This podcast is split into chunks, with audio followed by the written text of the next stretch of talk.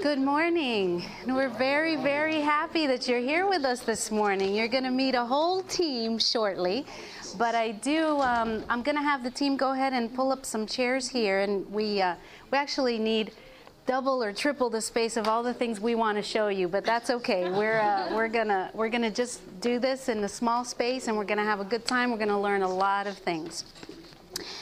So, um, all right.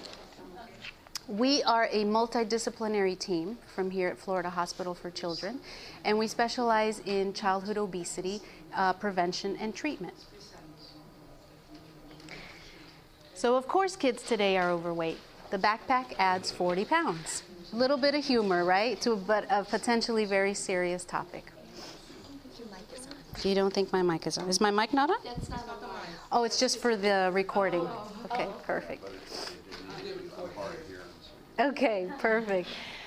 I remember the exact moment when I became aware of my body and my weight. I was about 11. My dance teacher was looking right at me and said, Suck in your stomach. I'm 13 years of age. I weigh a massive 165 pounds. I'm so sick of being fat, being teased, and not being able to fit into any nice, trendy clothes. Please help me. Sometimes I feel like I'm drowning. So, childhood obesity is very real, as you just heard from these teenagers. We're just going to give you a little bit of statistics, starting with Florida, simply because we're here. But actually, on this particular website, and I'll, I'll uh, tell you exactly which one it is in a few moments, you can actually look up each of your states. And as a matter of fact, who is from Florida? Anybody here from Florida? Oh. Give me an idea where you're coming from. Curacao. Massachusetts. Massachusetts. Missouri. Missouri. I was born in Kansas City. Amsterdam. Mississippi. Maine. Curacao. All right. Very nice. G- uh, Where did Guadalupe? Bra- Brazil. Very nice. Okay, good. So on this is actually the website I'm going to give you is simply um, related just to you know what's from the United States, but it's okay. A lot of it can actually be translated to what's happening across the world. So in Florida, we are the 29th most obese state in the nation. 20 years ago, no state actually had an obesity rate above 15%. Now, two out of three states have obesity rates above 25%. And since 1995, obesity rates have doubled. Childhood obesity has almost tripled across the country. This is the website right here called healthyamericans.org where you can actually click on your particular state and look at your statistics. Florida, for example, has a, a childhood obesity rate of 18.3% as of last year. But if you take childhood, the kids that are obese and overweight together, then the statistics are actually estimating somewhere between 35 to 46 percent of our kids are either overweight or obese. So they're not at a healthy weight. The chances of becoming an obese adult are great if we have a child that's starting with already being overweight or obese at the time that they are um, in the, a child. Those at greatest risk, we're actually more and more seeing that the um, childhood obesity rate is now actually extending across all cultures, ethnicities, and ages. However, there are some that are still more prominent. Lower income, lower socioeconomic status in general, Hispanics, African Americans, and Native Americans. Kids ages 6 to 11 is number one, and number two is the teenage group. And girls and women, and now rapidly teenage boys as well. Does family matter? Does it matter what happens at home? Absolutely. If one parent is obese, the child has a 50% chance of becoming an obese adult.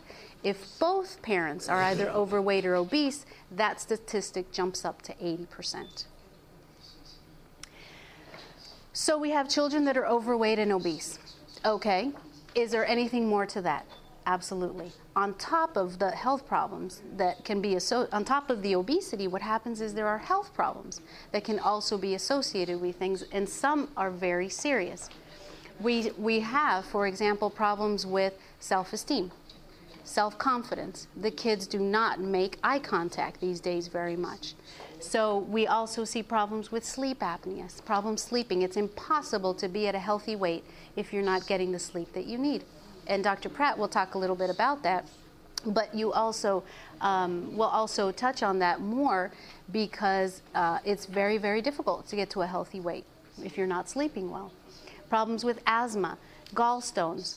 We were never seeing liver disease in children and in kids. And now we're starting to see what's called fatty liver disease in children, where the liver is starting to be affected. We see problems such as uh, early heart disease, problems with cholesterol and triglycerides. Does anybody know what this is? Other than um, Mr. Photographer earlier? it's an it's example of two arteries. What's the big deal about arteries? What do arteries do? Let's go back to basics. What do arteries do? Carries blood and oxygen, right? So, what's the difference between these two arteries? One is blocked with what? Fat, cholesterol, triglycerides, and other things that can accumulate there. So, what's the big deal? Why are we even talking about this cholesterol and fat being here? It can you need to avoid it and it kills. Why? If you have an artery like this that's going to a heart that's called a heart attack. If you have an artery like this that's clogged that gets to the brain what's that called? A stroke.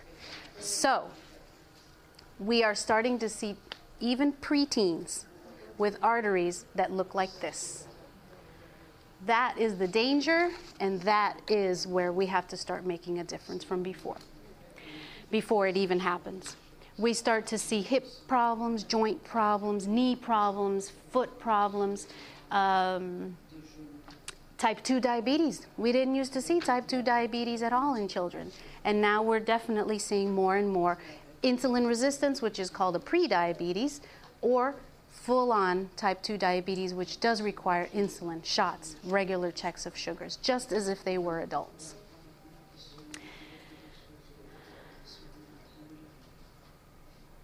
So, what is the response of the pediatric medical community? We have this urgency, we have this epidemic.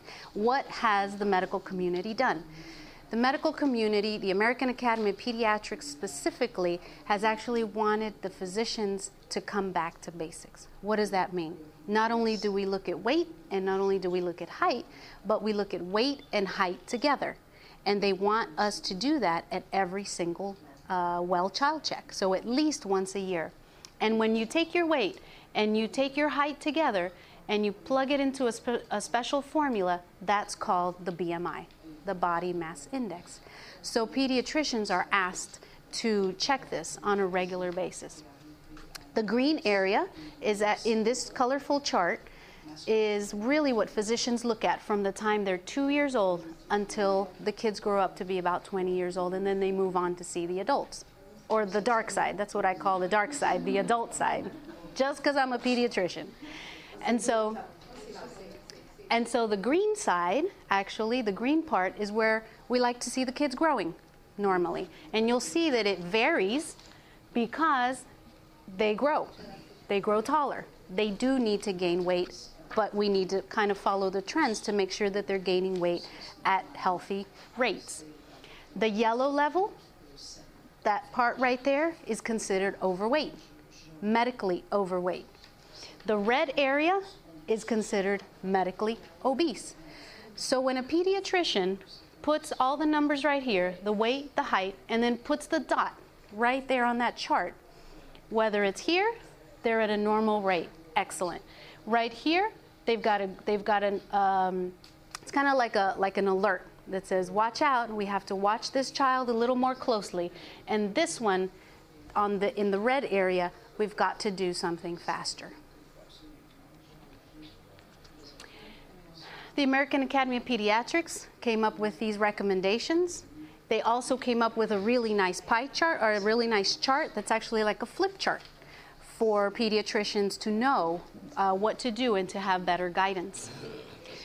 They also then actually even took those steps a little bit further and further defined what do pediatricians do at well care visits, What do pediatricians do that they can do beyond what they would do at well care visits? And thirdly, what can they do when they just can't help the family as much as they wanted to within their primary care setting? And that is where Healthy 100 Kids comes into play.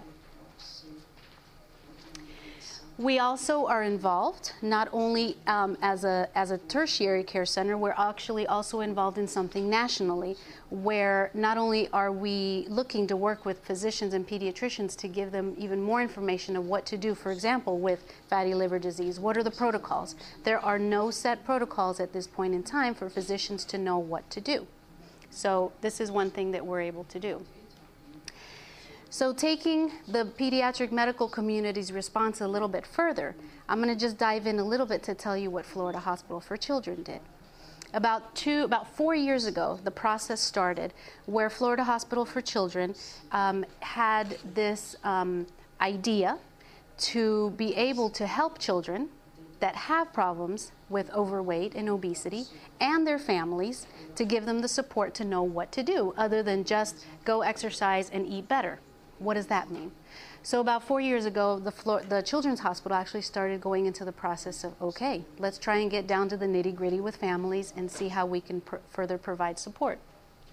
Two years ago, we all came into the picture, or the team came into the picture, and, uh, and we actually started what's called the Center for Child and Family Wellness, which is the practice side of Healthy 100 Kids, which is that initiative of helping our children live to more than 100 years of age.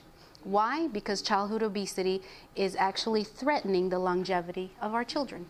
So, our kids in this generation are not expected to live in this point in time if we don't intervene as long as their parents or grandparents. So at that point in time was where the combination of Healthy 100 Kids, Florida Hospital for Children, and Center for Child and Family Wellness came into play to develop this childhood obesity uh, treatment and prevention program. So I'd like to introduce the team because you're actually going to hear from each one of us. And one of the neat things and unique things about uh, this particular program is not only each one is you'll get to know them and their personalities, but that we are actually all under one roof. We have currently over 600 families that we have been working with already in the past year and a half plus. And amazing changes are seen, and I'll, I'll tell you a little bit about some of our families and some of our kids and the program a little bit later. This is part of our school launch. Last year, we actually developed a health and wellness curriculum that now, this in January, is starting to go out into the schools. So every month, these kids are actually learning about health and wellness and what to do to stay healthy. So here's a silly picture of our team. It's one of my favorites.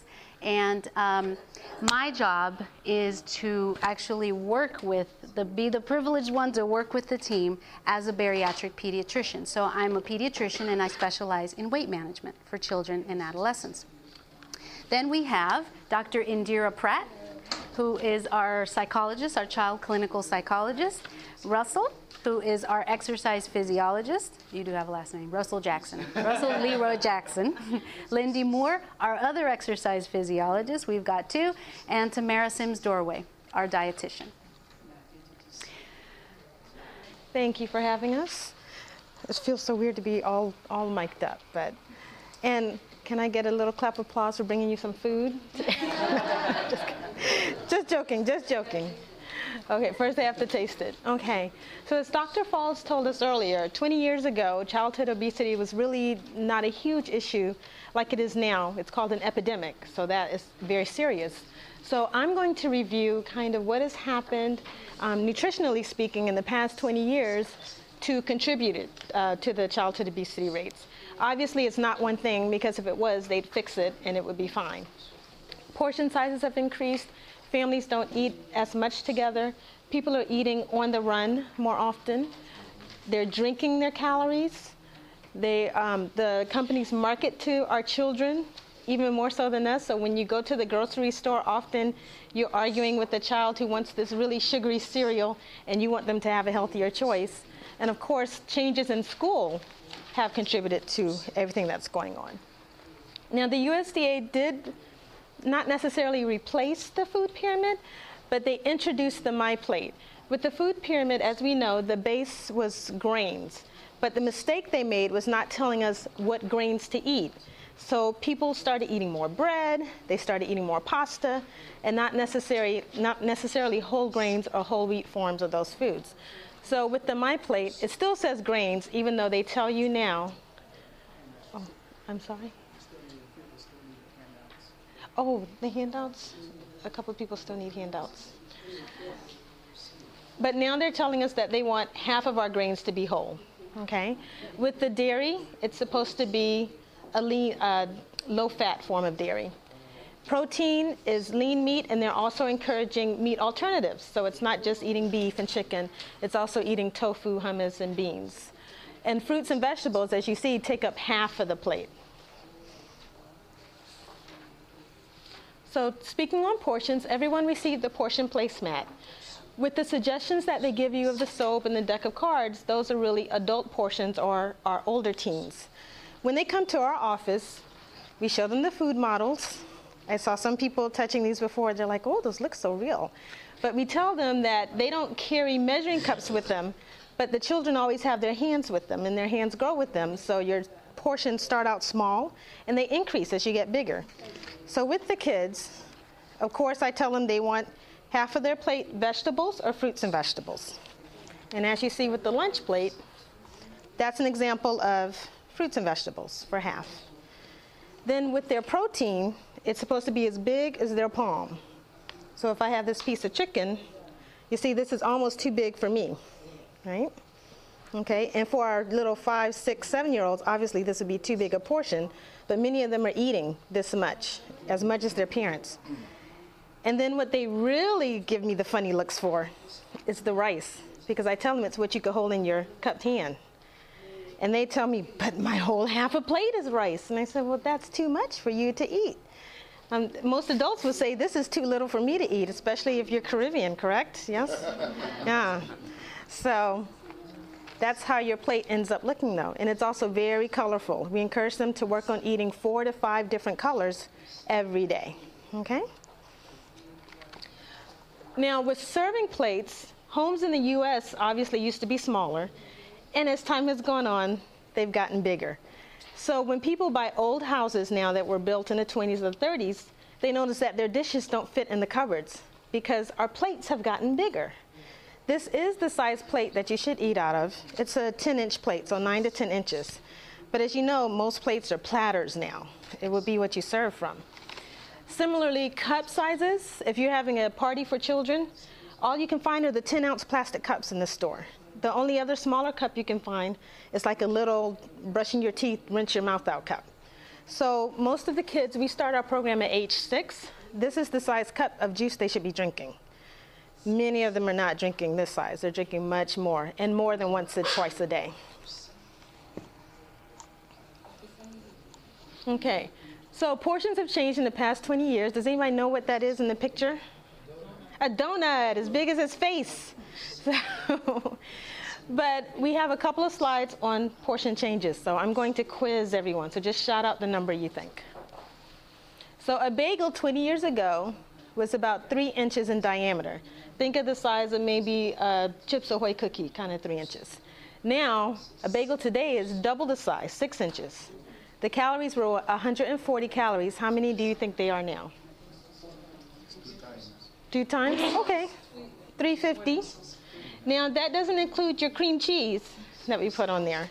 Even the low fat cream cheese is about 40 calories per tablespoon. So, and if you go to anyone has been to Einstein's Brothers, they like lather it on. So you're getting way more than one tablespoon. So while you're here, don't go to Einstein.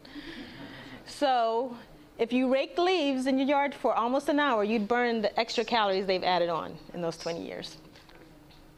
Okay, how about a cheeseburger? Do you notice now it has, you know, double the size burger and there's the Whopper, there's the, the double Whopper, you know, you even can get three pieces of meat on a sandwich. It's huge. So 333 calories 20 years ago. Any guesses about today? It's, yep, it's about 590. It can reach a thousand though at um, what is the burger place? Five Guys. Five Guys, you can hit a thousand. It's very few of the Five Guys items on their menu that are less than 500 calories. Even their fries are up there, almost a thousand. So to burn those extra calories, you could lift weights for an hour and a half. You'd be really, really sore, but you would have burned your calories. And the, the soda. The soda that should be treated as a dessert that is a regular part of our meals now. Um, 85 calories 20 years ago with the nice bottle that you, it's a collector's item now, to the 20 ounce, which is how many calories do you think? 250, 250 calories. So, and just to give you a visual, we do this with the kids, but one of the programs when I teach the nutrition class, I've collected uh, various bottles that they brought in drinking, and we measure the sugar from them. So, from a Coke can, it's about 10 teaspoons of sugar that they're drinking from this one can. Okay? Now, some of the kids say, well, we, or the parents even, we don't drink uh, soda, we just drink juice. Well, they forget, you know, the juice has, apples have natural sugar. And you, when you're juicing this, you're taking out the fiber. All you're getting is the natural sugar, and of course, they add a little water because it's concentrated now. So, again, this bottle is 14 teaspoons of sugar. And I also asked the children, well, how many apples do you think we'd have to squeeze to make this bottle? Anybody from up north know? Six. Six? Hmm, I think it might be. You think it's six? Depends on the apple. On the apple, okay, how big they are. But even if they ate six large apples, they'd be really, really full. However, if they drink this, they can eat, they can drink another one. It doesn't register in our bodies to make us feel full. So a lot of them are drinking down their calories very easily. So to burn those soda calories, you could work in the garden for 35 minutes, which I think that's doable, but depends on how many sodas you've had for the day.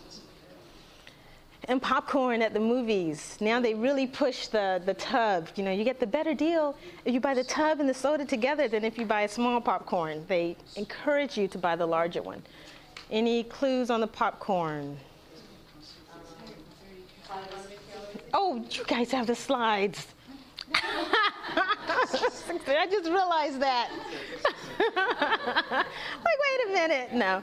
Now, with the, if you get the butter on it, then again, you're hitting up to 1,000, 1,200 calories in the popcorn. Okay? So, again, doing water aerobics, you will look like a prune after an hour and 15. However, you will have burnt it off. And if you want to see, they have an entire quiz online at uh, the National Institutes of Health website where you can click through and take the quiz. It's really fun. But it's also very eye opening. We also have the models, I'm blocking again, like the spaghetti. This would have, this is kind of big for our younger children, even. My six year old, this would be too much probably for her to eat. But it's not uncommon to see servings as big as this, and for the kids in our program to tell us this is more like what they eat. And if you go out to restaurants, uh, macaroni grill or pasta type restaurants, you get an even bigger plate of pasta. Okay? So we're, we're not even used to seeing small servings anymore. It really throws us off like you're starving me because you're not giving me enough food. Now, with family meals, they've done research that shows that when families eat meals together at least four times a week, they tend to eat healthier because parents, believe it or not, want to do the best for their kids overall. So they try to prepare healthier meals. Um, kids also don't get into trouble as often when they have family meals, more so because you're talking to them at the dinner table and you're learning about what happens at school, and they feel like they have a bond with you and they can share information with you. Now, we don't have family meals as often because schedules, kids are overbooked. They have soccer, they have football, they have tutoring, um, they have what else? Music lessons, piano. So afternoons are really booked. Parents are working longer hours. Um, jobs are hard to get, so you will work whatever you can. And you may not get home until 7 o'clock, right? we have our last appointment at 6.30, so we often don't get home until 7 or 7.30. Um, and we have families that come in don't know how to cook. We have one family, the mom says, well, you said tacos are something I can do really quick, but how do I make tacos? I'm like, well, buy the shells, just cook the meat. You know, they, they honestly, some of them are totally clueless. They don't know what to cook or they don't know how to cook. And then often with our older teens, they are either watching TV or in their rooms eating. They really have to be encouraged to come to the table to eat with their family. And we also have some parents that work at night, and so the kids have to fend for their own, and they're eating while they're watching TV. And of course, what happens when you eat and watch TV? You eat more because you're not paying attention to your food, you're just kind of shoveling it in as you're paying attention to the program. So, those are all reasons that we talk to our families and try to find out where in their lives we can make changes if possible. We're not asking them to quit their jobs, obviously, but they're not working usually seven full days a week. So we can get two meals out of you. Even if the children and the families are cooking together, that's still an improvement. With convenience, do, you like the lady looking crazy over here? With the fork and that's because she's waiting for her meal to be delivered but you can of course you can go oh i'm sorry. You can go to how do i go backwards? No, you can i can go forward? Aha thank you. I'm the least technologically savvy on the team. Um, but of course, you know, you have takeout restaurants, drive-throughs. You can drive up to a restaurant, they'll come to your window, take your order, and then bring you the food in your car. You never have to walk, which is incredible. And of course, the majority of the restaurants deliver to your home, to your office, or anything like that. You just call. They now, the delivery and to go program, a lot of restaurants, they bond together, and so they list like 10, 20 restaurants that will deliver to you. And of course, we talked about drinking your calories. Do you like the sugar cubes there? And water. A lot of the parents don't like water, so they don't give their children water. And a lot of the children would say, well, water doesn't taste good. It doesn't taste like anything. It tastes like dirt. You know, they really have those taste buds tuned to that sugary taste. So encouraging to drink water is almost a struggle. And if they do drink it, the only way they're getting it down is if they put the Crystal Light or the Mio in it. So they feel like they can't drink natural water. The 100 calorie packs, great marketing idea, but if you eat five of them, you're still not doing well. And the chips, the sna- uh, snack cereal bars, having kids snack on just fruits and veggies is a thing of the past. Okay, so we're going to make a trail mix. So everybody put your stuff down. And in an orderly manner, please come grab a Ziploc bag and make your healthy snack of natural foods. no. Okay, that'll work. That'll work. So the if you're allergic to peanuts, please do not get them. Okay? She's a pediatrician, not an ER doctor. But the peanuts, if you look at the ingredients, they're unsalted and it just says peanuts. Be very careful because if you buy the dry roasted, they add in cornstarch, MSG, sometimes corn syrup. So you really have to look at those labels. You think you're just getting peanuts and it's like 10 other ingredients in there. And then, of course, the dried fruit, always a good one, raisins, and sunflower seeds, soy nuts. So your children can make the snack. Parents can make it. They can make enough maybe for a week, ziplock them up, and put them in easy access. So when the kids come home from school, they can just grab a bag and eat those. So those are things you can do at home. Or even in your youth groups, you can provide healthy, natural snacks because you may be the only one introducing them to some of those foods. Okay? Oh, yeah, and you can add uh, coconut flakes, if you like coconut. Most of the kids we did last time didn't like it, but I think it's exposure. Sometimes they don't want to try new things, but if you get them in a group, you can encourage that. They encourage each other to try new things. So, um, now with schools, a lot of the schools have really long lines. The children only have 30 minutes if they're lucky for lunch. When the high school students tell me they spend 20 minutes of their time in line. So they often skip lunch, which is really bad for the metabolism. That will actually increase your chances of gaining weight. Or they're going to a vending machine and getting chips or a candy bar or something to tide them over until they get home. And when they get home, they're starving. They grab the easiest thing, the first thing they can get, and they're eating really fast. And when you eat fast, you eat more. So it's just really a vicious cycle. Um, even our elementary students, you know how if you have six, seven, even five year olds, they really dawdle at the table, they take their time. But our schools are kind of training them now to eat faster, and not talk, and hopefully that's something that we can change over time. But processed foods, um, the schools use commodity foods that are the farmers are subsidized by the government, so that's why we're counting ketchup as a vegetable, or we're counting uh, mashed potatoes as a vegetable. so uh, the, the foods are really processed. They get chicken nuggets. Some of the kids, I always ask them, what did you have the day before when they come in? They have these um, chicken nugget bowls now, similar to a KFC bowl, where it's the chicken nugget, the mashed potato, and corn in the bowl. Pizza, especially the high school students, some of them have pizza every single day, okay? And fruit juice is sometimes offered instead of fruit as their choice of fruit, when we know fruit juice shouldn't count for that. The good news is that with Michelle Obama and the Let's Move campaign, in the next three years, they're going to phase in where kids should be offered fresh fruit or fresh, fresh vegetables with their lunch. They want to increase the whole grains provided, and they want to decrease the calories because some of the meals, like the spaghetti, is almost 500 calories for the spaghetti and meatballs meal. It's huge number, and you're thinking it's just pasta and, and tomato sauce. They don't even give a lot of meat on that, but it's very high calorie. And I know in the past they've had to do high calorie meals because of the homeless children who only get their meal at school.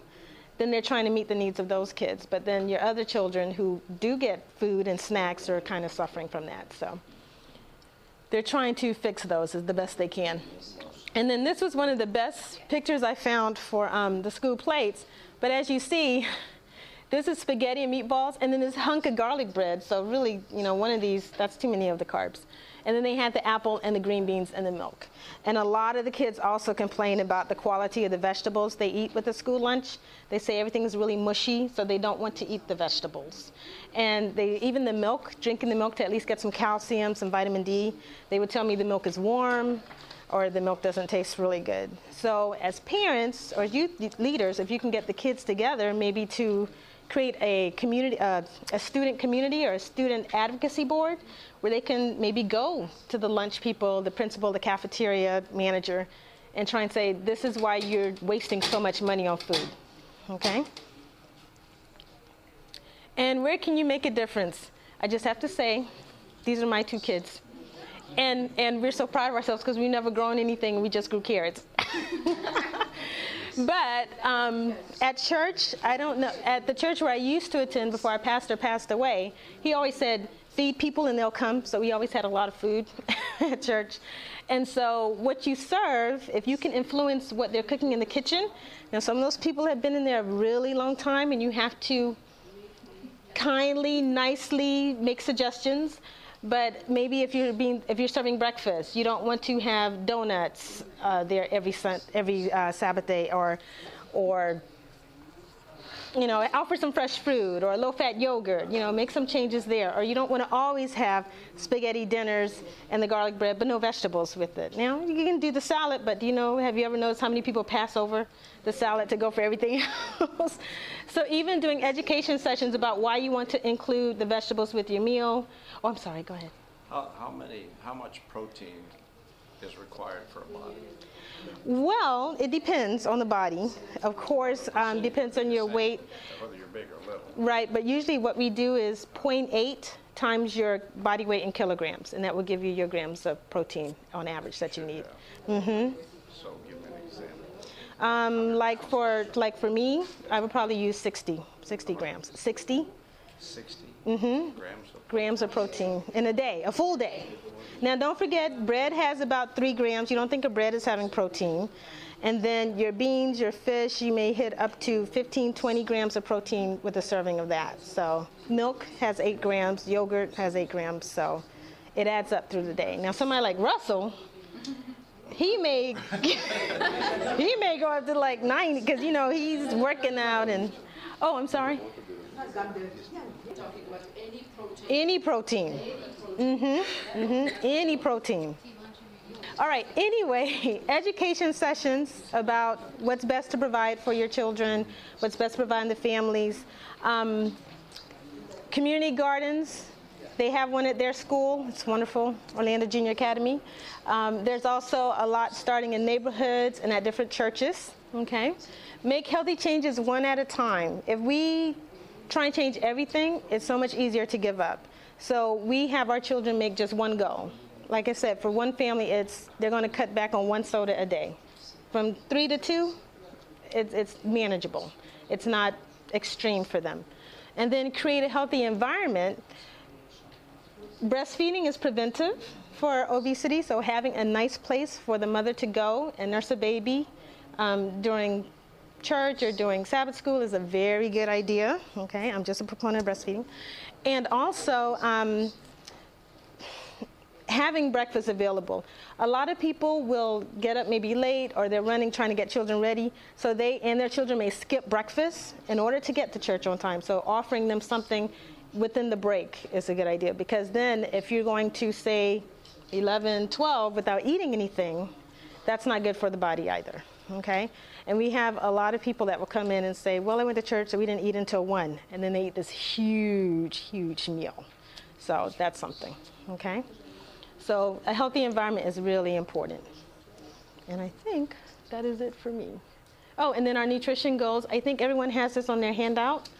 These are just some ideas. We try to have them pinpoint specifically because I say, What is your goal? And they say to eat healthy. Well, that means nothing to me. I need you to be as specific as possible.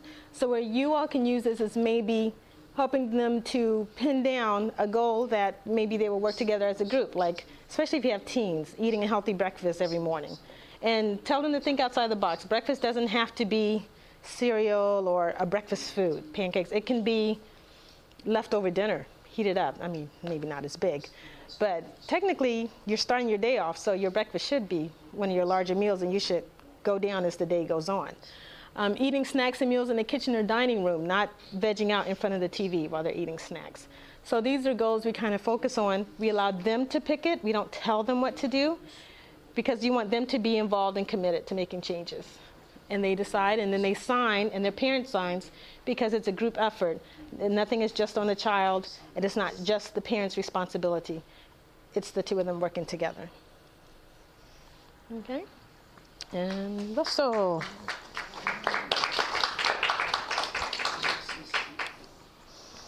Okay, good.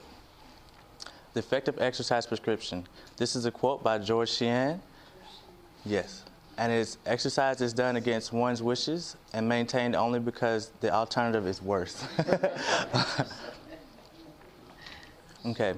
Why use an exercise prescription? Okay. The exercise prescription is a guideline developed by the ACSM, which is the American College of Sports Medicine, and which it was developed to allow a patient to have confidence in the safety and the credibility of what it is that we do when we exercise, okay? Because there's always different levels of intensity and frequency at which people exercise or what's best for each one's own body. So it gives a guideline so that we're able to judge what's good for each for each one of us. Okay? So this is a a photo of the exercise prescription. It's going to have your, you know, your name and most importantly your ex- exercise frequency intensity, which is based upon the heart rate, which is in beats per minute, okay? And exercise duration in minutes, and also your modes of exercise, which are the warm up, then the work phase, which is most intense, and the cool down, which is to relax your muscles and also use a lot of stretching as well for that too. The FIT principle. This is um, teaches you. It's a, it helps you keep up with what type of things you need to check out when you're developing an exercise prescription or when you're actually at the gym.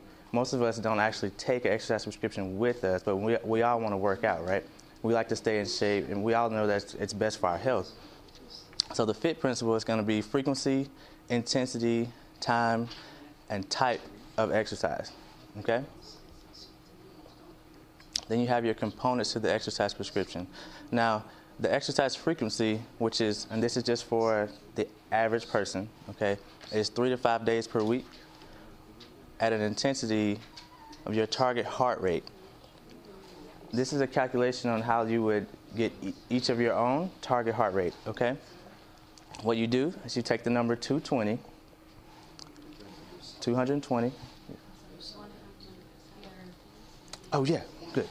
Let's see what we have. He's got a, an exercise prescription for you guys to complete, and you can fill it out while he's going through it.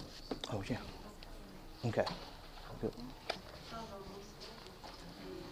Good.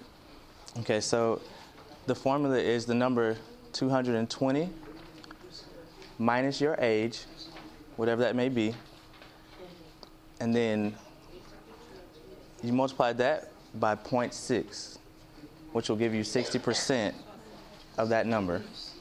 Okay? And then you take. Start over? Okay. We'll wait till everyone gets a handout.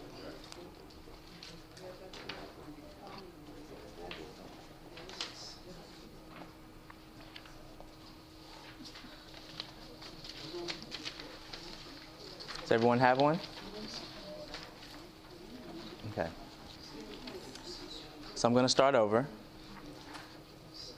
The first aspect to the formula is you take the number 220 and you minus your age, okay? Whatever that may be, you take that number, you take the result from 220 minus your age, and multiply it by 0.6. 0.6, which will give you 60% of that number. And that's going to be the low range of your target heart rate range. Okay? Then you take the number 220 minus your age again. The result 0.6. Yes, sir. Okay.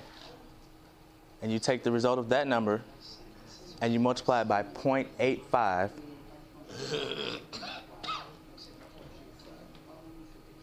Yes, sir. Yes, yes, from the first equation, yes, sir. Multiply by 0.85, which will give you 85% of that number. Okay? And that's going to be the high end of your target heart rate range. Okay? So those two numbers create a range of where you would like your heart rate to stay in between while you exercise. And when you are when you are exercising in that target heart rate range, that is when your body is burning calories most efficiently. That's when your body is working most efficiently. And this this it's funny because this target heart rate range is actually achieved best by low intensity exercise like like a brisk walk instead of like a, a sprint as fast as you can. And the reason this is because low intensity exercise triggers what's called oxidative phosphorylation.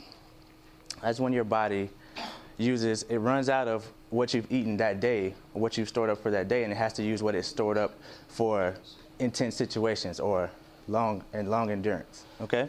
And that's when your body burns fat because that's how we create the most energy, which is ATP, inside the body to to really when our body really needs to work. So like if in instead of when you're out of the life threatening situation, but you need to keep going for a long duration, that's when our body burns fat. So low intensity exercise for longer durations, usually 40 to 60 minutes, is how your body burns fat. Okay? So speaking about exercise duration, it's best to go for one hour, three to five days a week. But that can be, it's also been proven to be effective if you split those up in 30 minute sessions, as long as you total up to about one hour that day in between three to five days a week. Okay. So your mode of exercise is what kind of exercise that you're doing, like as far as whether whether you're doing cardiovascular exercise or you're doing strength training, okay. And then your warm up. This is recommended to be a five to ten a five to ten minute slow intensity, not low intensity, but slow intensity exercise. Just a brisk walk on the treadmill, treadmill or something like that, just to get your body moving, loosen up your muscles, and get your heart rate, let your heart rate begin to increase. Okay. And these recommendations come from the ACSM again. The work phase is, like I was speaking on, 40 to 60 minutes of moderate intensity. And then the cool down is five to 10 minutes of slow intensity exercise. Okay. Usually a stretch after you've done, after you've gone for your run or your bike ride or your your um, workout on the elliptical. Okay, usually a, a slow stretch is, is good for that. So your completed exercise prescription, which I give, I've given you all a blank one. At the end of it, you'll have all these components. You have your mode of exercise, which will be either cardiovascular or whichever you choose. You can combine them. You have your warm up, your work phase, and your cool down. And then you have your own um, personalized exercise intensity, which is derived from your target heart rate range. And so most of us don't don't have pulse oximeters that we go and work out with, but there's an easy way to tell. there's a, yes, sir. That is enough. That is enough. 30 to 60 minutes a day. Sir. It is enough with uh, 30 or uh, 60 minutes a day. Yes, 60 minutes for three to five days a week. How much? Three to five days, three to five of the seven days each week. Okay, because some weeks we're going to be more than we are others. enough. Yes, sir, that is enough. On what minimum? Minimum, yes. You can do more. That, that- that's not too much. That's not too much, but that's what is needed for your body to maintain itself. Okay.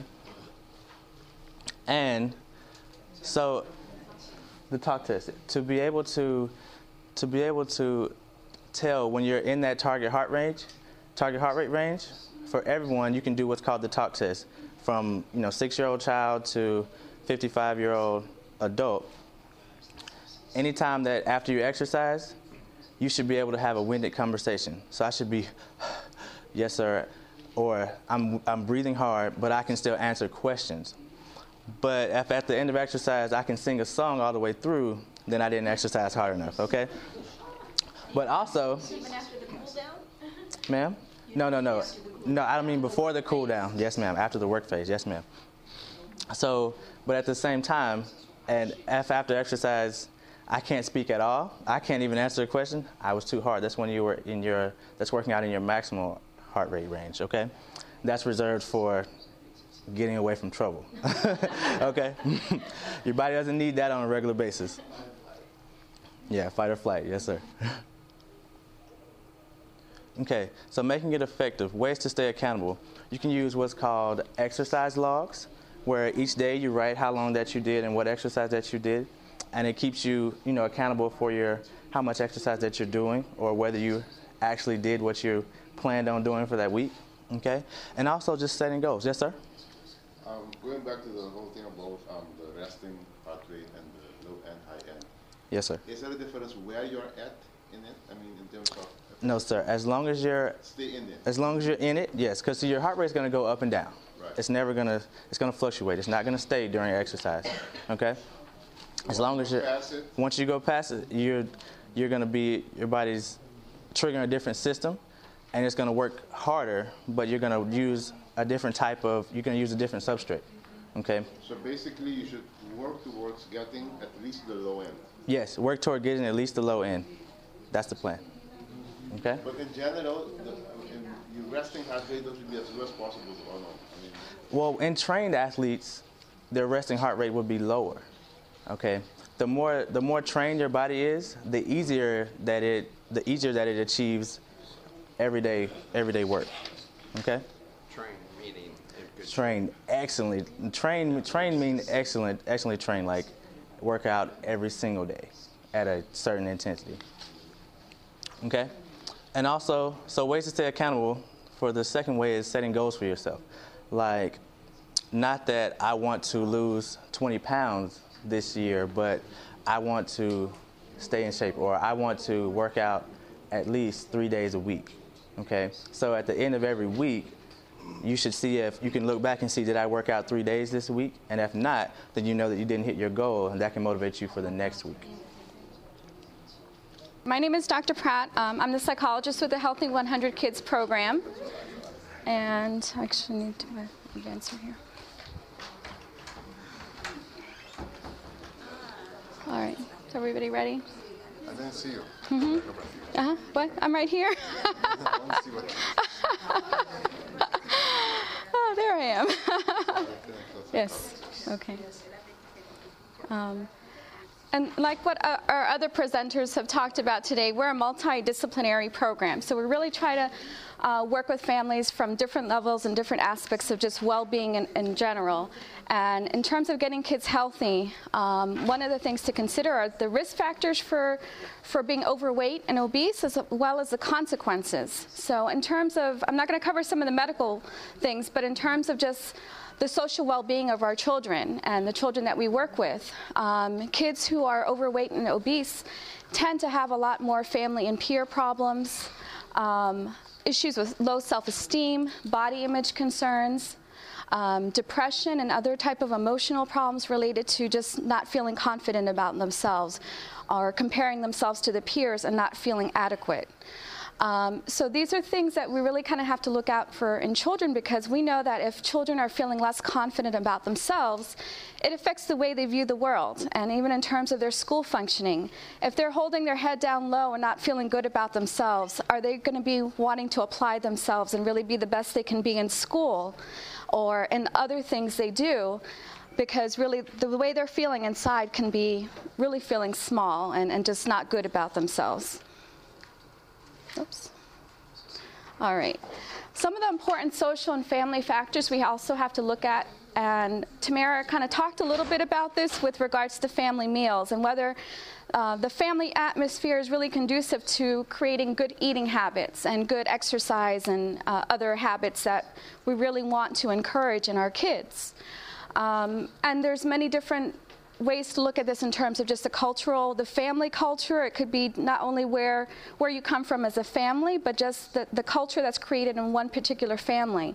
If mom and dad are used to just, you know, eating meals later and having the kids sit in front of the TV and eat meals and um, not really, you know, have communication or conversation with their kids, that's one particular family culture. It may not necessarily be influenced with where we come from.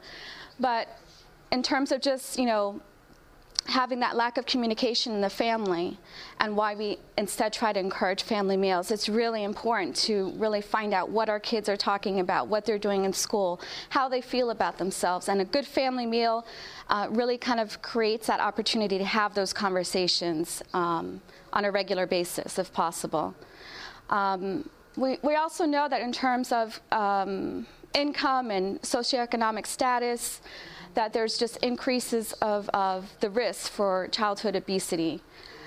There's other parenting factors that we also like to look at, and that really has to do with the amount of control that parents have in terms of encouraging and promoting good eating habits, and that's really established at young ages. So I even like to think about when we think about toddlers, they have an innate ability to kind of uh, to regulate and self-regulate themselves in terms of how much they eat when they're hungry and when they're hungry and asking for food when they're hungry.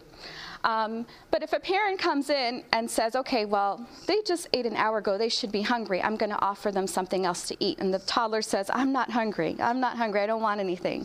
But the parent insists, no, you should be hungry, I'm going to offer you this food. What kind of cycle do you think that creates between a parent and child if that continues to happen? Any volunteers to answer that question? What do you think that creates? Hostility. Uh, hostility, that's, that's, that's one part of it too, yes. What do you think? Teach them to continue eating at, at the wrong times and the wrong amounts. Right. And that's ignoring their own body's signal of, hey, I'm hungry, I need to eat. I'm not hungry, I don't need to eat, right? So that just creates a pattern that can evolve over time as the years go by. Well, I'm home, there's food in the refrigerator, or my brother's eating something, so let me go eat something, right? Um, oh, excuse me. No problem. Uh, okay. All right. So there's different aspects of how parents can influence um, children and their eating behaviors, and that also relates to um, how we model our own eating um, behavior and the messages we send about eating. So if we at home think, okay, I really don't like vegetables, so I'm not going to cook them for my children, right? What message does that send to our children about vegetables? Not good, right? They don't taste good. They're not worth having in my daily diet, right? Same with fruits and, and just other healthy foods. Or if you promote, okay, I'm going to instead have water, every day when I sit down for dinner, I'm going to have a Coke with my dinner, right? That's, that's the model I'm presenting. And we talk about kids who just don't, they don't like the taste of water. you can't even find them drink a little sip of water.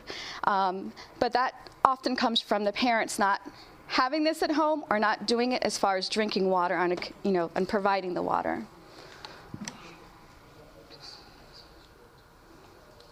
Okay. Um, just to kind of expand upon a little bit what I, I, touched on in terms of some of the emotional issues that our children are going through. Um, if we look at low self esteem, once children start to feel um, not so confident about themselves, it really does have this um, kind of trickling effect on the rest of their life. They really start to feel, okay, there's something wrong with my body, or if they're being teased, experience teasing or bullying in school. Um, there's a lot of focus with, with peers from your early, early ages, as young as four and five, um, with girls even coming out and saying, "Oh, I feel fat," or, you know, "I look fat. I'm unhappy with my body. I'm too big for my age." Um, so this really starts to create a problem really early in youth in terms of how they feel about themselves, how they look at themselves when they look in the mirror, whether they feel proud, whether they don't, whether they feel, you know, really self-conscious. That can affect the, the way they relate to other kids. They may not want to interact with other kids as much because they feel ashamed of themselves. Um, and just in terms of experiencing teasing and, and bullying at school, it's really become an epidemic in our schools, and it's really um, something that's noticed at young, really young ages right now. Kids stand out for being different, especially when they're younger. Um, and when kids feel like they're not included in their peers, it really starts to affect self esteem and even their own academic functioning. Okay. And just to expand a little bit, um, when we worry about kids getting up in their pre adolescent and adolescent years, um, after having many years of just experiencing some really um, unhealthy eating patterns, by the time they reach their preteen and adolescent years, we sometimes get concerned that their eating has really just become very disordered, okay? And we're talking about just eating solely unhealthy foods or eating continuously around the clock, eating when they're not hungry. For some kids, they also become concerned if they have those body image concerns. Well, I'm too big. This really has to do with food. I need to stop eating food altogether. Or I need to actually binge and eat food. And then what do they do? You know, you know about binging, right? Right? They throw up. And there's that guilt associated with that process, right? They're taking in food, they really like food, but they know, hey, it's going to make me fat. I need to get rid of it. And we know it's very unhealthy, just biologically and medically speaking as well. Um, but there's a lot of guilt associated with that process. And in terms of even, you know, pre-adolescents and, and adolescents wanting to take diet pills, and we're going to get to that as far as media and what the media promotes. But there's a lot of unhealthy um, practices for them to want to try to lose the weight. Okay. Now, with respect to body image, and in our program, we really talk a lot about this with the kids. It's really how they perceive themselves and how they perceive they look, how they perceive their body. Um, and it can range from positive to negative. It can vary from day to day. It can vary within a day. Even as adults, we know sometimes we get up, we look in the mirror, we're like, oh, my, I'm not having a good hair day, right? Um, but overall, if we have a pretty good body image, you know, we, we feel good about ourselves. We think, okay, overall, I look good. I'm happy about myself. But we know that if, if there's body image issues and there's concerns about uh, feeling self-conscious about ourselves, that you know we have a different range of how we feel about ourselves that can affect us greatly. Okay. With kids, we like to talk about this a lot. We do workshops for kids as well as parents, and we focus a lot about the media because not only do peers have a big impact on our kids at school, but they see many, many images. So, from billboards to movies, the TV programs they watch, the stars they hear about, they're very, very savvy about those things. Um, so we also kind of let them know really what, what the media, um, what the impact of media is on how they feel about themselves. It has a great impact on a lot of children in terms of what they believe is beautiful, what they believe is healthy, what they believe is um, the socially acceptable thing.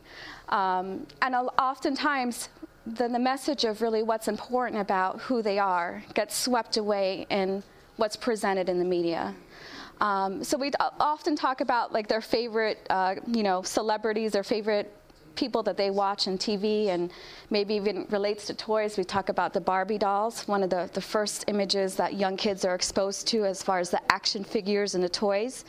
Um, and what the message sends in terms of this, the body types that these dolls or action figures, what kind of image that presents to kids as, as an ideal of beauty or ideal of being popular, right? And for our teenagers, we talk about the celebrities, and there's a lot that they hear about or see about in school and in the media.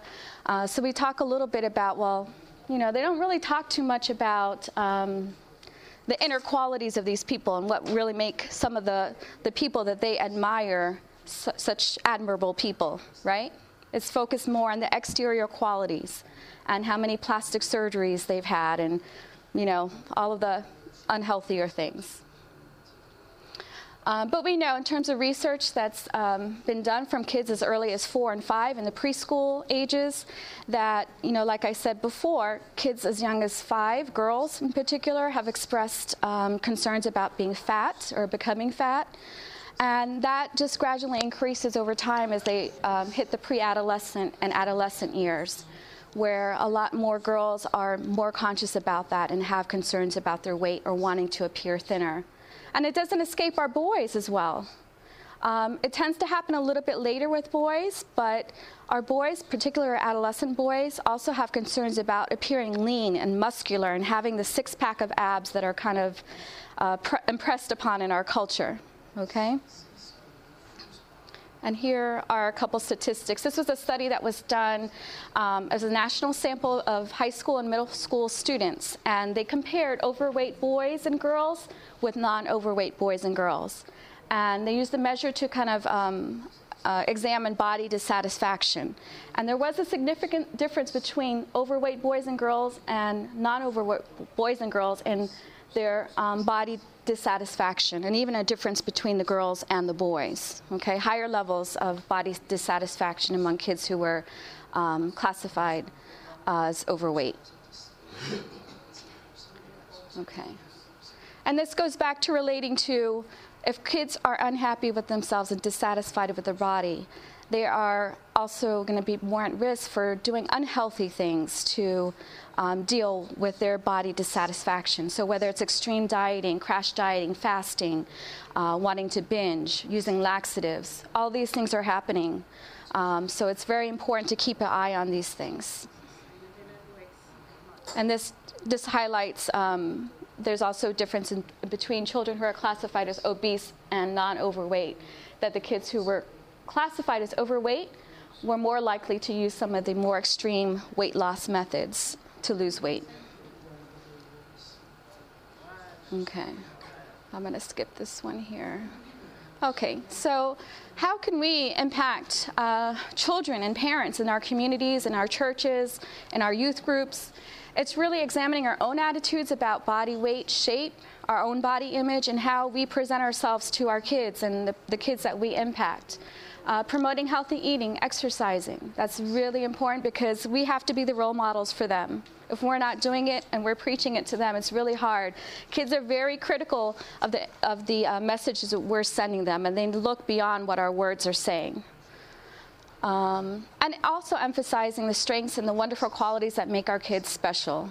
Um, sometimes they're not highlighted enough. We don't praise kids for, hey, I really liked how you opened the door for Mrs. You know, Mrs. Smith coming in. That was really nice for you to do. A lot of times kids get attention for the acting out behaviors, you know, or, oh, you didn't do well in school, you know, why, why did you fail this test? Um, so, really, in terms of just enhancing our relationships with kids, it's important to praise them for when they're doing all those wonderful, special things that make them who they are. Another thing, a factor that we have to also look at, especially with our preteens and teenagers, is sleep and how that affects just health in general and how that affects their weight. Um, a lot of teens and preteens right now are not getting enough sleep, and it is also happening more and more with their younger kids who compete with TV time and video game time. They want to do that instead of going to sleep on time and getting a full night's sleep. We recommend eight to 10 hours of sleep for kids. Um, so it's really important to find out well, how much video game time are they playing? How much TV time are they watching? We have many kids, and uh, there's many studies that have come out recently that show kids are watching five hours of TV or, compute, or using computer video games a day. Imagine five hours a day. That also tells us that they're probably not spending an hour or 30 minutes a day exercising if they're sitting down to watch TV or play computers, right? Play on the computer. All right.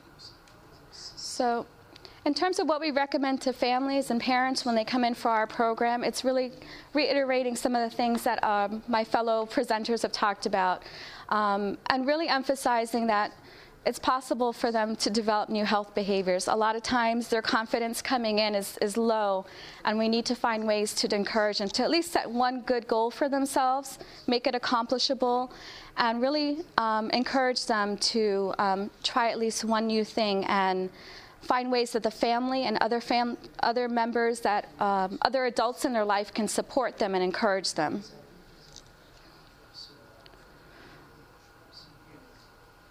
We also want to stress, you know, limiting the TV time, computer time, um, kids getting a good amount of sleep to keep them healthy. It also helps with their academic functioning. If they're getting good sleep, they're not falling asleep in class, their attention isn't waning during class. Um, and also just making sure that uh, families aren't rewarding kids with uh, what we call food rewards. Um, a lot of times you'll see even at schools, and a lot of schools do this, is that, oh, they did well in school today. Oh, here's a lollipop, or here's, you know, let's, let's have a pizza party because you guys behaved so well this week. Is that the right message to send? Why don't we go outdoors and have, you know, a good game day, you know, during our, our you know, or at recess time? Why don't we um, have library time, a special reading time? You know, those are more of the rewards. And if you start really young with kids, they really enjoy those things. If you get them hooked with the food rewards, then they will continue wanting to have those as rewards. Okay. All right. In terms of what we call readiness to change, when families come into our program, not every family is different. They come in with, okay, my doctor sent me here and I don't know why. My kid is fine, there's no health problems. We don't need your help. then there's other families that will tell you, I'm scared to death for the health of my child. We need some radical changes, and we're ready, we're committed, we're motivated. Um, so there's a whole continuum of, of where people are in terms of being ready to change, okay? So some examples of that are, um, and there's, there's certain stages that we kind of ascribe to. Pre contemplation. This is a patient, like I said before, that comes in and they feel they don't have a problem. Their child is fine, there's nothing wrong with them. And it's really hard as a provider because they tend to not give you much to work with, you know, as far as um, them wanting to set some goals for change. They're not ready, they're not at that stage. So we have to work really gently with these families because um, they tend to be what we call resistant. They, they really don't want to hear too much about, oh, well, you need to do this, right? Contemplation. These are families that are starting to think, okay, well, maybe this is a problem, but I don't know what to do about it, and I'm really not sure if I can actually make some changes. Okay? So, this here, we can really start having conversations with these families about, okay, well, what are your concerns? If you were ready to change, what do you think you could work on first? Okay? Preparation. This is a family who is, is more getting ready. They, they, they feel that there, there's some changes that they pro- probably can make. They might need some help with it. They need someone to kind of collaborate with them to look at, okay, well, what can we do? How, how can we determine what's the best, best plan for us to make some changes? Um, and for these families too, we, we kind of toss out some possible changes. We have them really want to come up with ideas themselves. Sometimes we do have to toss out some ideas and say, well, do you think this would work for your family or is that not workable? We want, really want to generate a lot of alternatives for them because if they're coming up with the solutions, they're more likely to want to act on them themselves. It's not just, oh, Dr. So and so said, just do this, right? action. These are families that are just ready to make the changes and they're ready to go head, um, you know, um, head first in terms of trying something new to change the behavior. And here we really just assist the families. You know, we, we do some of that problem solving with them. We look at potential obstacles for them making those changes because we want them to be successful. Once they're ready, once they're ready to, to move on making changes, we want them to feel success. We want them to set goals that are reasonable for them and achievable maintenance and relapse are really come stages that come after the families have made the change. We want them obviously to continue making the change and continue the healthy behaviors that they've learned to do. They're usually a little bit more confident at this stage because they felt, oh, I've been able to do this. I'm really proud that we're now having three meals a day. I'm not skipping breakfast. Or I've eliminated soda from, from, from the house. So this is really building upon their self efficacy, you know? Oh, I can do this. I've done it I feel proud. I can continue to do this. And we also look forward in terms of, well, how can we continue this? How can we continue these good health behaviors? Um, sometimes stress is one of the things that really kind of make people go off the curve when they're making changes. So if there's something really stressful going on in the family or with a child at school, sometimes that will kind of make people go backwards, you know, regress in behavior. So we also look at those things and how they can prevent those things from happen or if they've already happened, they may, maybe they have kind of regressed in some of the behavior. How can we get them back on track? They did it once, how can we get them back um, with doing some of those healthy behaviors? Okay. Now, you guys have a, a, handout that has a little bit about what we call motivational interviewing. And it's a style that can be used really for many, many people when you're dealing with people who want to make some type of change or are considering a type of change. It's, it's a style of um, or approach that really helps you connect with another person, um, establish rapport with them, establish a good uh, relationship with them you're, you're going to be asking permission to discuss things that are sensitive with them. Like in our case, we're discussing childhood obesity. Um, we're discussing a lot of things that maybe ordinarily they wouldn't talk about with other people. You know, as far as like what's in your pantry, you know, or what what what is your what does your dinner meal consist of? Um, we also are going to be getting information for them to help them really come up with a collaborative plan. So we want to be respectful in that. We want them to feel like they are having an active part of that process because at the end of the day, when they leave our office, this is their plan for change. It's not ours, it's their plan. We want them to own it. We want them to feel confident in being able to make the changes. And some of those uh, questions that we ask is really how important the change is to them. How motivated are they to make the change? And often we get, well, the child might be, I'm not very motivated. I don't know why I'm here. My mom brought me here. And mom is like, I'm super motivated. I am ready yesterday, right? Okay. We also want to know how confident they are to make the change because they can say, I'm really ready to change, but I'm not sure if I can do it, if I can do it alone, or if I have enough support. Okay, so you have a version of the motivational um, interview checklist there. So I wanted just to kind of walk you through it, and you can think about this in terms of um, how you would use this with kids at your church or in your families. Um, and it just kind of outlines what we would normally do to um, um, the families that come into our program. So it's asking for, for permission is usually the first step. Do you mind if we talk about this? You know, we're not just imposing what we want to talk about. Sometimes it's even, well, what would you like to talk about today? What are you concerned about? Um, a lot of times too it's we want to give them opportunity to explain what they know about whatever the concern is. So in our case you know a lot of the children already know i'm overweight. I'm, I'm too big for my age is what they'll say sometimes. So we ask them well what, what do you think is wrong? You know or what do you think your parents are concerned about? You know to see how much they already know and then, as far as exploring change with the patient, we're looking at different things they may have already thought about and, and why they can make the changes. What, what's important about making changes for them? We also want to normalize and emphasize that this is not just them. Losing weight is a difficult thing. They're going to be asked or they're going to be a part of doing some things differently that will help them lose the weight. But it's going to require that they know hey, I'm not here by myself doing this on my own.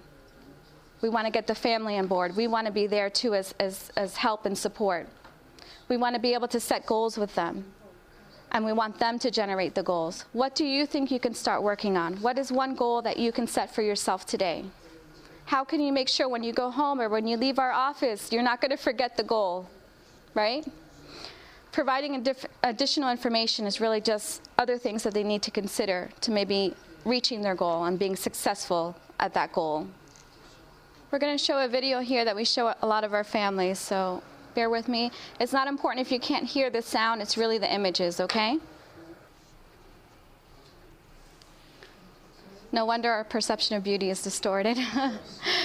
Our families love this, and our kids, um, a lot of them are very computer savvy, so they actually know how all this is done. Our parents sometimes are like, I didn't know that was possible.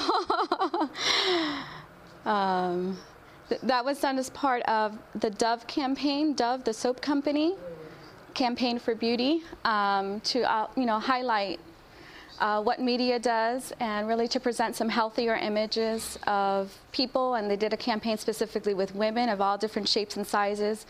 And we like to promote that in terms of our program to our kids. That you know we all, we do all come in all different shapes, sizes, colors, cultures, families, um, and we want them to be proud of themselves. Um, the media gives different messages in terms of what the ideal of beauty is, and they will go to extreme lengths of, you know, the photoshopping, for instance. Um, so even the most beautiful kid, in terms of what we talk about with our kids, there's many child actors that they know about and they see in the programs they watch. Um, and they're surprised, like, okay, they never have a pimple or they never have a bad hair day, but that's because they have makeup artists and they have hair people and they're in the makeup chair for two hours, right? Do you think they really look like that in real life if you were to see them at Disney World or at the park, right? So we talk a lot about that. We talk about uh, what what uh, media tries to tell us about what's beautiful, and they want you to buy products. You know, that's why the the makeup commercials and you see the flawless faces, right? But is that what we really look like in real life? Right? Okay. So for this one, one thing we try to encourage with our families, and this goes back to the family meal concept. Uh, there's something called table topics, and I put the website up there. You can actually create your own, and kids are really creative about this. You can do this in youth groups and church groups. I've done this in. Um, I was a leader for Girl Scouts, so we did this um, amongst the campfire, and it was really fun.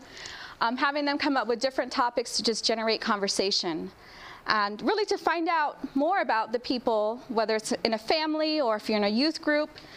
It really gives you a lot of good conversation, and you can find out more things about people that you didn't know about. Okay. Thank you. Okay. Uh, oh, here it is. Okay, so um, what what can I do? What can we do as youth leaders and being involved in in the church and ministry for our kids? And first and foremost, we need to make it fun, engaging, exciting. The kids are are more than likely to really just jump in head first and become really engaged when you uh, when you make it that way. Be an example, of course, we've heard that several times. Along those same lines is to get active together the kids, you know, if you tell them go exercise and yet you're sitting there yourself, doesn't speak very loudly, right, to them about actually being active and being healthy for the rest of their lives. So it's actually getting active and, and doing everything together that way. With Pathfinders, health ministries departments, you can make a, a start, you know, fitness teams and um, youth uh, exercise teams in your in your church doing healthy cooking demonstrations. Chef Julio Barilla is here, and he's got his uh, his um, his his uh, stand there, and he's actually uh, done cooking demonstrations down in Miami. And um, you can have, if you're here in Orlando, there's actually the Healthy 100 chef at Florida Hospital as well. That's available, and encourage to get the whole family involved. If only the kids are wanting to change, and you'd be surprised actually how many times the kids will actually change the family first. But it's much, much easier if the whole family is engaged in doing this together. On top of the fact that it's really um, the best thing is really for the kids to um, let's just say you have a family with a child who's overweight and a child who is not. It's very typical. So often than not the family, sometimes the parents will actually have, let's say, a quote unquote diet for the overweight child, and then a regular diet, or they can choose whatever for the other for the other not heavy child. And so, but really, the whole family needs to be eating the same healthy way, and not just pinpointing the overweight child. So, just to kind of um, give you an idea a little bit more about our program, we're winding down now. And um, you've heard some of our uh, outcomes and, and some of the exciting things that are happening to the families here, but we really try to get hands on with the families to really help them to know how, how really am I going to make this change. And one of the things we do is we go together to the grocery store with them and we do scavenger hunts with the kids and the family. So the parents and the kids partner together, and by the time they're done, they've learned about label reading, how to label read, they've learned about different marketing techniques and how the media and marketing and all of that affects where it is that things are sometimes placed on the grocery store. So, for example, the cereals that are placed, the, especially the sugary, colorful ones, are placed at the eye level of the strategic. I have a four and a half, almost five year old, and you better believe that he just woo automatically goes to those colorful ones. So it's a matter of teaching the families and the parents to be alert and aware of what's going on before even going to the grocery store and knowing it's just it's a lot of tools. Um, workshops and sitting together and doing different things. One of the main things that we love to do is to have the kids be hands on. That's the best way that they learn, and it's the most memorable for them. And that's how changes are going to happen. So, a lot of this has to do with gardening we don't have a plot of land at this point in time yet, but that's okay because we have pots and we have dirt and we have stuff that we can do either in the office or outside. So the kids have learned about herb gardening, they have learned about butterfly gardening, they have learned about sprouting, and um, Tamara's grown some carrots in her place, and um, what? Um, so the rubs. That's right. So different, different um, aromatic aromatic herbs and spices. So it's really for them to really understand what comes from the ground, right? And how they can also incorporate it into their lives and into their healthy foods, right? And healthy food choices. Cooking, uh, again, hands on. The kids are much more likely to eat a green pepper or red pepper that they just grew, put it on the cutting board, and, and put it as part of their as part of their meal. So um, that's another another thing that we do exercising together. This is the medical workshop where the kids uh, and I get together and we use a body model like this one. This one actually has the intestines out, but it's about actually learning about how a healthy body works and what happens when it's not at the healthiest. One of the things that we found is the more information that we give kids, they just take it and run with it, and especially about human bodies. So we try to really expand on that and on their natural curiosity for how bodies work.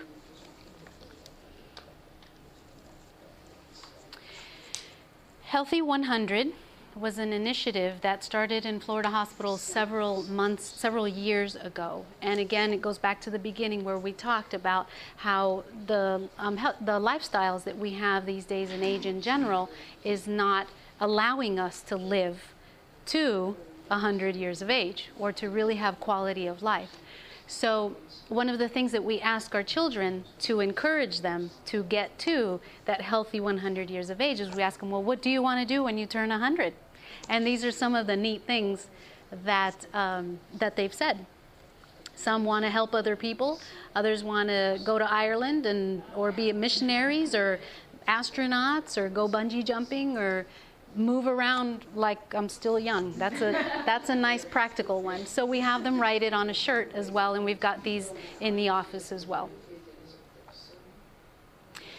Included in your in your packet there are just different resources that are very kid friendly, very child friendly, and so that the children maybe it can help you to help other children to learn how to grow up healthy and with positive, uh, healthy attitudes towards healthier lifestyles. And it continues as well.